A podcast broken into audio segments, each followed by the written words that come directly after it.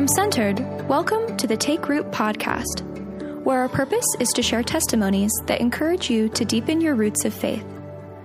Join host Karen Johnson to hear stories of those who have experienced God directing their own lives to a deeper, engaged faith. So, friends, it is so wonderful to be with you again. And I have a real treat for you today um, in introducing you to a young man that is uh, a new friend of mine. His name is Evans Kaame, and he is a graduate student at the Evans School of Public Policy and Governance at the University of Washington. He is a student advocate who is serving in multiple community organizations and state agencies to improve the well being of students in our institutions of higher education across the state of Washington. Evans is a man of deep faith whose journey will amaze and inspire you. So, welcome, Evans. Good to see you today. Yes. Thank, thank you. So, thank you. uh, just so delighted to be with you today. And I'm very excited for people to hear your story. So, why don't we just begin by you telling us a little bit about you? Yes, thank you. Thank you so much. I am truly grateful to be Mm. here in Mm. this space and have the opportunity to uh, converse not just with you but with other people Mhm. in in the essence of like being able to let people know who God is in our lives and how much God has touched our lives. Um, and not just to have this as like God in the Bible, Mm. but God in our lives and how that manifests in our day to day lives. And so Mm. I have been blessed to have two families. Mm. Um, my biological family that is still in Kenya right now, and my God given family uh, that God has gifted me with. Um, and it's been a journey Yeah. because I cannot explain where I am today or where I might be in the next few decades without the support of these two families. Yes. Yeah. God has been faithful Mm. in my life, and I've seen Him doing things that I cannot be able to explain unless I trust in Him. Yes. These two families. Mm. Um, and so I am now in Washington. It's been about five years. Came Mhm. from Kenya in 2018. Mhm. And the story of coming from Kenya to here, I hope we'll be able to talk about it later, It was also God's plan and purpose. Mhm. And in that, I just have the humility uh, to be able to give thanks to God and to the people that is brought to my life. Mm. I came here as an engineering student, Mhm. but as you mentioned, I no longer study engineering, Mhm. public service, um, which essentially means there has to have been a point in my life where there was a shift uh, in how I looked at things. And so, in and out, I would just say a little bit about me is to just enumerate how much God has been faithful in gifting me two families, Yes. Please. shifting my Mhm. sense of purpose from engineering to public service. And gifting me the opportunity to be here in Washington State, in Mhm. America, and be Mhm. able to continue doing His work to Mhm. serve His people. Mhm. And it's been a blessing and continue to be a blessing. Mm. So you grew up in Kenya. Tell us about your growing up years and then how God intervened with this other family who helped to bring you here. Yes. Um, so yeah, I was born in a small town called Lodwar in the northwest part of Kenya. Um, uh, it's from a tribe called the Turkana people. Kenya is uh, divided into about 42 nationally recognized tribes. There's many than that. Wow. and I'm from one of the smallest tribes. Um, if you're to rank all the tribes, it'll probably be the 42nd, if not the 41st. So you're like, uh, and the, the tribe's life is nomadic, Mhm. meaning uh, we don't grow crops, we don't um, we don't do businesses, although that has been changing in the last 20, 25 years. Mhm. So the primary means of sustaining life is through raising and rearing animals. Mhm. Um, and so I grew up in this community, and Lodwar is the opposite of Washington State. It's very dry. It Hmm. rains probably four times a year. Oh my goodness. Um, the weather is really, really um, harsh in terms of conditions. Uh-huh. And when I reflect back. Growing up in that environment, Mhm. there's a deep appreciation to God that I was Mm. able to go through that and learn a lot of. There's a lot of wisdom growing up in a desert, Hmm. and it's given me a sense of appreciating where I am today and where I might be in the Hmm. next few, in the in the nearest future. And so my primary family, that's my nuclear family, uh, was stable uh, socially Mhm. but that was not reflective of the rest of the community. Mm. Uh, my biological father had an education, Hmm. was working, Hmm. and I still am very, very puzzled on how he was able to do that. And, and the mechanisms and, and, and, and everything that he was able to build for himself. The limitation was uh, he was not person who had faith in God. Mm. He tried to be a part of faith uh, as a way to please his wife, my mother. Mm. But that's not how the equation works. Mhm. You don't believe in God because you want to please someone. You believe in God because you have faith in God, uh, because God has called us to do it. Mm. And so when I was six, something happened that I do not know how and why. Mm. My biological mother, her name is Selena. Mhm. She had me go live with her parents Hmm. In to, around 2003. I was six. Hmm. So when I went to live with my grandparents, my mom's parents, about two and a half years later, news came your father's passed away. Mm. And that was the genesis of Hmm. how things went in a different directions. Uh-huh. That's why I said I did not know how and why things had to happen the way they had happened. Yeah.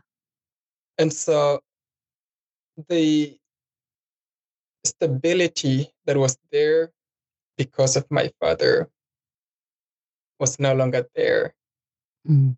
because his brother, my uncle, took Mhm. over the wealth of the family. That was culturally appropriate, in part because I was not mature enough to manage Yeah. the welfare of the family. Yes. Yes. Mhm. But how that was conducted was truly unfair. Mm. Um, all the lands got sold, Oh. all the money got seized, um, many things got taken over. Mhm. So my mom came and took me from her parents to come back to Lodwar. So my grandparents live at, at that time was about eight hours drive southeast of Wow. Lodwar. And so when I came back, there was a notice: you have to evacuate. This land has been sold. Oh. And I don't know what was going on in my mom's mind and heart at that time, Mhm. but she decided to take all the things and leave. Um, and she contacted her friends. Uh, could we Mhm. just be somewhere? And Hmm. one of her friends had her with my siblings and I live in a veranda Hmm. for at least two weeks. Remember, in Lodwar, it doesn't rain that much, Mhm. but in those 14 days, Oh my. it rained. Mm. It was very cold and it was not a very pleasant condition to be in. Mhm. The reason I still remember that vividly is because growing up, my mom would always remind us remember those 14 days where, when it was raining while we were on that veranda. Hmm. Do not ever forget that moment, she told us. Hmm. And there's a meaning to that because it helps uh, it helped us, me and my siblings, look at when was the like the turning point from being a stable family to being an unstable family in all respects of life financially socially emotionally everything Yeah. Yeah. And you're how old now? around that time i was about nine was about- Nine. That's that that's what I thought. And Yeah. your siblings, how how old were your siblings? they were they're very young they were like four or three at that time okay. So you're the oldest. i am the second oldest so i have a sister who is older than me but yeah she was Okay. living somewhere at that time Okay. Okay. And so, yeah, while there, so unlike my dad, actually, my mom was not that educated. hmm So she couldn't secure a very decent job for us to transition again to stability. hmm Uh, but she was able to find a place to rent here and there. And life got very hard. Hmm. Very, very hard. She would go and do miscellaneous jobs like cleaning houses, um, washing like utensils in hotels in other people's houses or taking Mm. care of other people's children so that we can just get something to eat on that day. Yeah. And I couldn't stomach that hmm because she would leave early in the morning around five or six and she would come back around 9 p.m. Wow. And that gap, we would just had to rely on her neighbors for food or wait for mom to come back.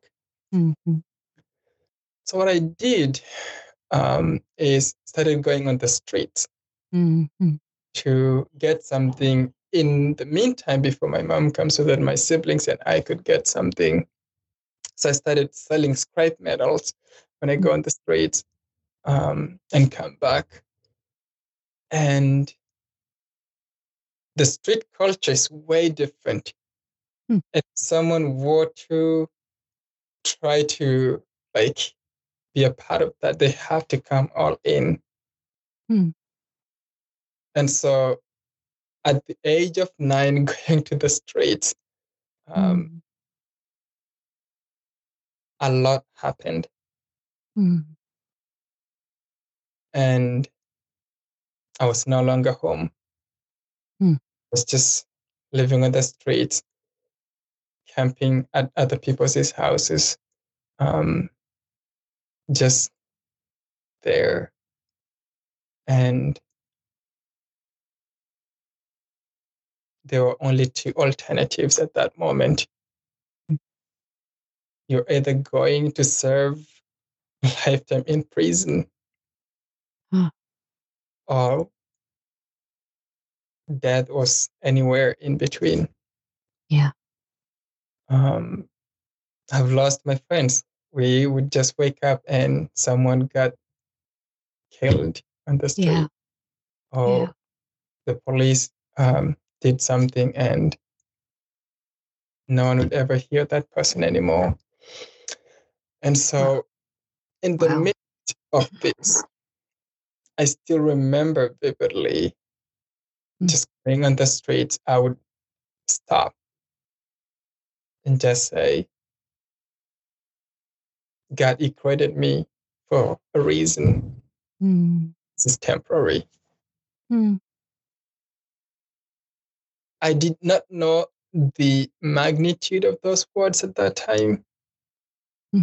until later. And God's faithfulness came into fulfillment in 2009 Hmm. when my God given family now began to uh, come into, into being. So, my mother, my other mother, so my biological mother's name is Selena, hmm Selena Adonga. My God given mother's name is Rachel Swanson.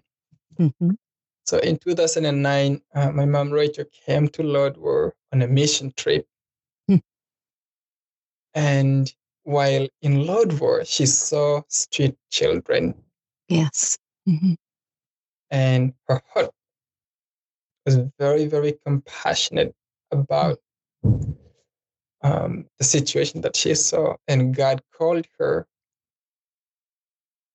to do something. Hmm. So she partnered with local pastors uh, to find out how we can get the kids off the street and be given an education. Hmm. Um, so this is 2009. hmm Around October, around November of 2009, I met my aunt on the street. Hmm. My mom's, my biological mother's sister. Um, her name is Alice. And she was like, What are you doing on the streets? Mm. And your mother had almost committed suicide. Life had become so hard. Here. And so I just started like, okay, I have to go back home. And Mm. so that was the period that I went back home between November of 20 of 2009 hmm and January of 2010 was the when the program became effective. Hmm. So I got rescued from the streets. Um, and then I have never been home, like being home to my mother. And but that gave a great relief to my mother. Mm. I bet. Son uh, is now in school in a stable place. Yeah. Um, and yeah, so 2010 started back, started school in seventh grade and finished high school Wow. in 2016. What was that? Pro- what was the program called that she started? New Hope Children. It's called New Hope. New Hope Children. Yeah, I can still hear the deep emotion Yep. in your voice, and I see it in your eyes. How how is it that in the midst of that incredibly painful time on the streets, that, where you knew it was either death or jail, how how was it that you still had this hope in God? Where did that come from? So when my mother had me go back to live with her grandpa with my grandparents, her parents, hmm hmm she was a Christian. My mother was a Christian. hmm And I believe she got the faith from her mother. Okay. It explains why my, my father, Mm. my biological father, had no faith but wanted to have faith because of my mother. Mm. And so, the two and a half years, almost three years of being with my grandparents, I observed my grandmother waking up every morning, 3 a.m., pray until sunrise. Wow. And that image just never left my mind. Mm. It was ingrained in part of me. Mm. And that faith, I believe, is what sustained me on the streets Yeah. when I was That's um say, I believe in you, God, and I hope that you'd be able to change the situation one day. Yeah. Wow, that's beautiful. This is because I had seen that in my in my grandmother. Yeah. My goodness. Yeah. So that's where your faith came from. And that's encouraging to any parent or grandma out there. I'm a grandma now. and I I sure hope I am passing on my faith to my little grandsons. I, so so you had this opportunity with mm-hmm. this new hope and you went to school there and and made it through like a high school type degree Finished And- high school. oh you finished high school that's amazing to come off the streets and and make that kind of a transition yeah. And then how did that what was the next step? How did you get to the united states and and, you're in graduate school you know? Uh, that's a, this is an amazing story. A street kid from kenya is now a graduate student at the university of washington in the evans school of public policy and governance. That's just it's an incredible story. What's the next part of it? So I finished high school in 2016. There was a policy at New Hope program Mhm. that once you finish high school, you graduate from the program. And graduating from the program meant you don't have the financial capability to continue Mm. the next step of education. So I was a very, very engineering enthusiast at that time. Uh-huh okay My physics teacher, his name is Joseph Simeo. Hmm. He's a philosopher, he's a physicist, he's, he's everything. Mm. And he believed in me in high school. He pushed me to Mm, study wow mathematics, physics, geography, and chemistry. Hmm. And so, because there was no sense of like, how can I go to college? What I defaulted to is do engineering work within construction companies Huh. in Lodwar. Hmm. So I engaged in building houses and building roads, civil Hmm. engineering work wow until a moment uh, in the fall of 2017, one of our friends from New Hope program, one of our sponsors, gave me a scholarship to actually go to college. So wow I was into petrochemical engineering at that time. Mhm. And petrochemical engineering is three, it's interdi- interdisciplinary. It's three disciplines together. It's chemical engineering, mechanical engineering, and electrical engineering combined together to become Wow. a chemical engineer. Hmm. So in that fall of 2017, I decided to begin with electrical engineering at a technical college. Mhm. But the funding was not enough to cover the full year's tuition. So I only studied for one semester. Hmm. And when funding ran out in the fall, in like in the so fall of 2017, around December of 2017, I came back home. Mhm. I went back to engineering. Hmm. uh-huh yep and so there was there was I went back to, to like doing the work in engineering companies. I had observed other people doing this work for like decades. Hmm. But my heart was not at peace to do it that way. Hmm. There was there was something in my heart was like, no, I don't want to be here this long. Hmm. I want to do something else. There was a sense of like a purposefulness that I was searching for. Hmm. And what I did is decide to go to the military in Kenya. oh. Oh wow. Okay. So I had done so well in physics and, and geography and wanted to go and become an aerospace engineer or fly jet pilot, um, uh-huh. become a jet pilot in the Air Force. hmm So it took me about a month to persuade my biological mother because she was very opposed to the idea of going to the military. Mm. But I kept asking her, like, what is the other alternative? Like, look at the situation. Finally, she said, yes. So I put all my paperwork. I have a dearest brother. He's a friend. We're not brothers by blood, by Mm-hmm. Uh, we've grown up together, became friends since kindergarten. Mm. Uh, life happened. We went apart, and then we met again in high school. Like we picked up from there. Like Wonderful. hmm and like this is February of 2018 now. Mm. We're now about to go to the recruitment a day like tomorrow. Mm.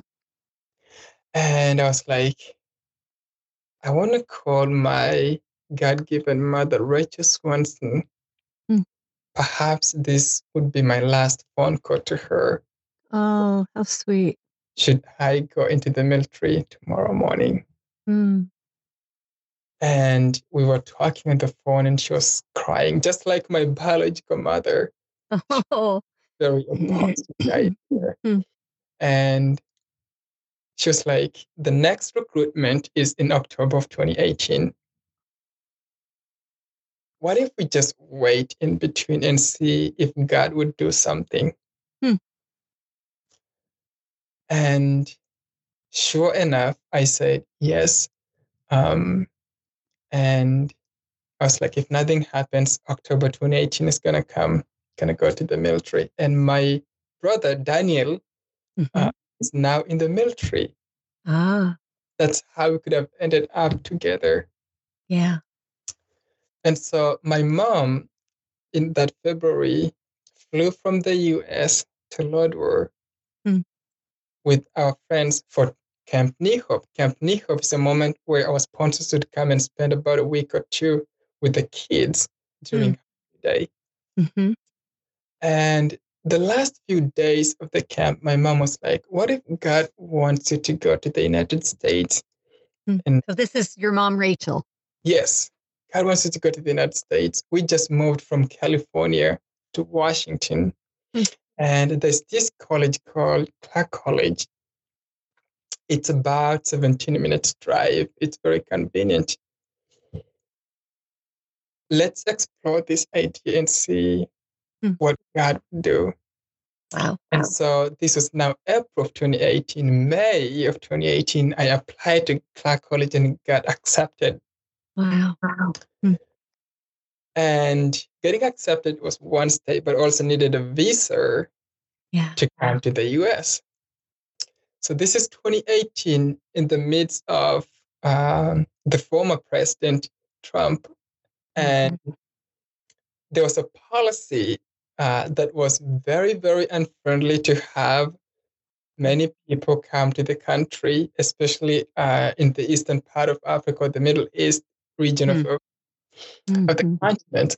And so because of that, we had done a research, and the work was like, okay, 95% chances of not getting a visa was very likely. Wow. And we were like, okay, let's just go by faith. And if we get a visa, Mm. praise God, and let's see how things would go. Mm. So, two months later, July of 2018, I was at the embassy Mm. in Nairobi and was at the consulate. There was a very long line Yeah. from 6 a.m. to about 8 a.m. Two hours later is when I was like being able to get to the interview. Mm. And the very first three people before me got denied. And I just believe this is a domino effect. Mm. Um, like just getting denied, denied. One of the three people before me was a gentleman, I believe was in his mid 30s, if not early 40s, Mm. who just like wept after getting denied. Oh. And this was his third time Ugh. of getting a visa. And I was like, okay, God, if this is your plan, Mhm. let it be. If not, well, you know what I'm going to do next? I'm going to go to the military. Military. Yeah. Uh, Mhm. And so I got to the interview, got to the consulate. And the interviewer, I remember vividly asking me one question in two ways. Why are you going to the US and with whom are you going to stay with? Hmm. I was like, I'm going to the US for educational purposes with hopes of giving back to my community. And I'm going to live with my foster parents. Um, And they just live not far from college. She looked back at me and said, Your visa has been approved. And there was this joy in me. Wow. I have mm. not even more than like two minutes. You're supposed to be there like for like five minutes. You're picking the route like uh. that long, and my visa got approved. And about a month later, I was on the plane for the first time. Oh my gosh! It's and yeah. Wow. That what an amazing story. And it, and it's just yeah, it's kind of like why why me, right? But yeah, that but that says something that God's got a purpose in this. And now you look at this incredible leadership that you are a part of. Um, tell us a little bit about that. You have this passion for uh, yeah. leadership in our state around advocating for other students. Tell, tell me a little bit more about that and how you got into that.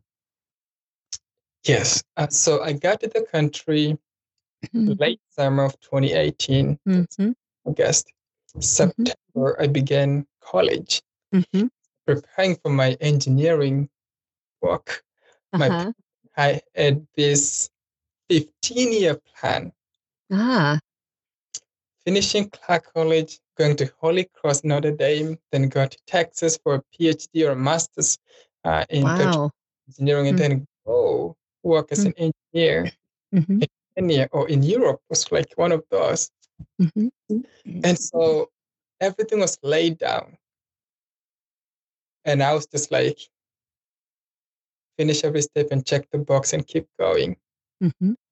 But in the winter of 2019, there was a heavy heft in my heart. Hmm. I just I just remember to this day how different that is. Hmm. And it transformed who I am. Hmm. It completely gave me a new sense of what I would value in life. And during that moment, I was questioning and asking God, what is it that would bring a sense of fulfillment to me? Mm. Why did you create me? Mm. And why did you bring to the United States? Did I just came here to become an engineer and do things?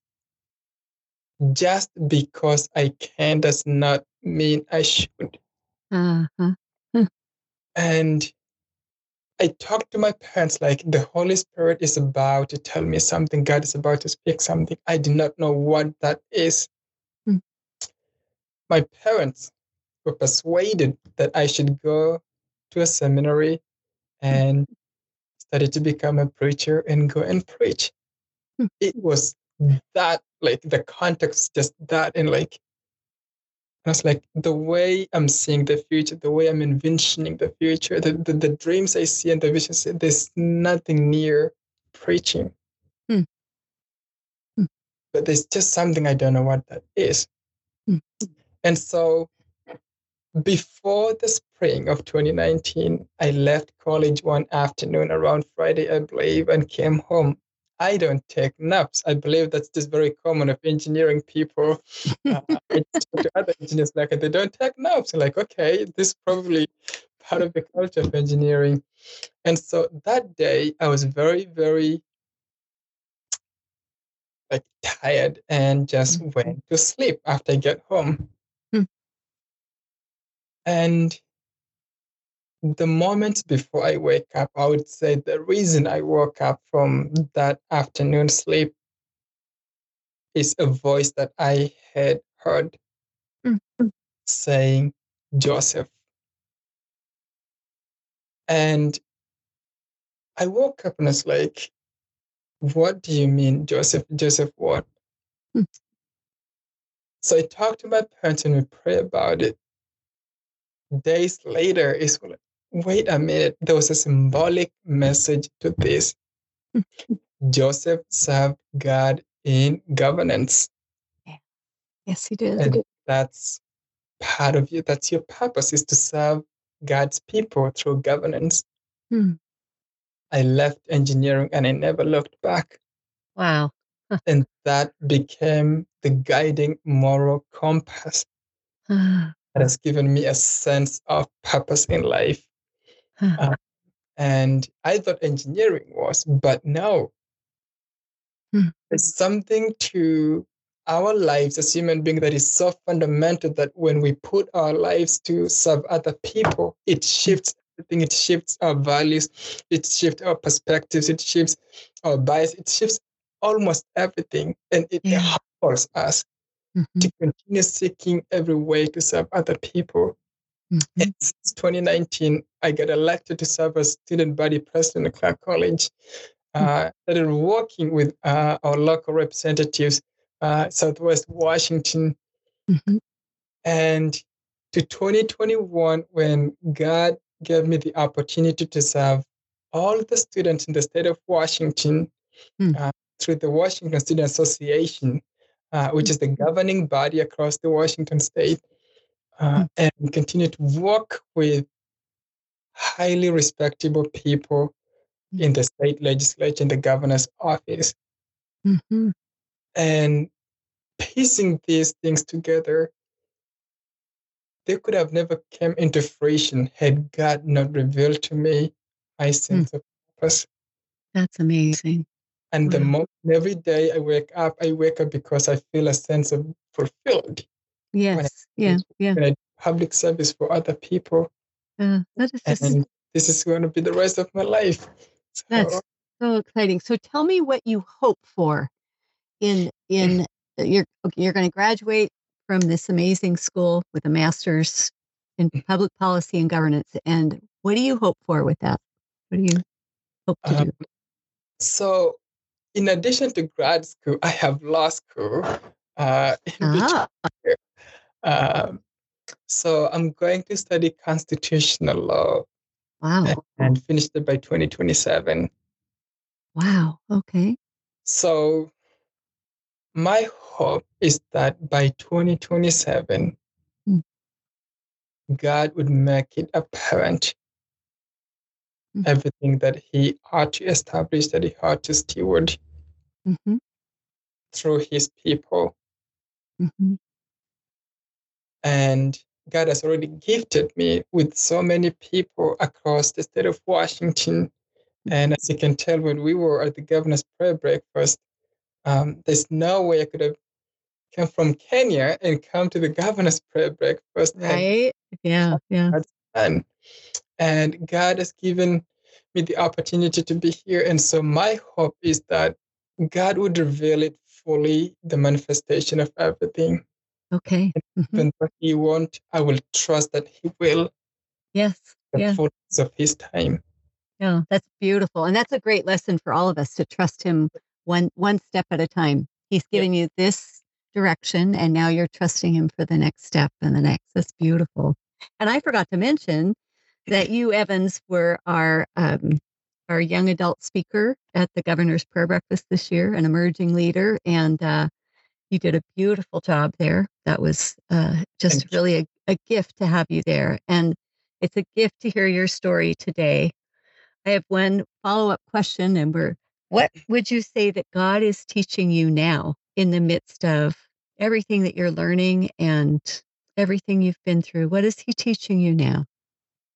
I believe what God is teaching me is to continue to be a student of faith. Continue to be a student of public service, Hmm. continue to be a student of life, Mm, continue to learn and listen and trust in Him. Wow. Because in the absence of that, I cannot explain how mhm. things should work out. Yeah, yeah. listening and trusting in him and being obedient to his work and continue serving his people wholeheartedly. Mm, Yeah, I just say this because I remember in the last three years there's been there's been like a conflict in my heart. Hmm. Because coming from Kenya and being here and do the work here, Mm. there's like an identity crisis that comes with it. mm, But the Holy Spirit has taught me that serving God serving His people and doing His work should be your concern, not about identity. Your identity is in your Father, yeah. not in what's politically defined in this yeah. world.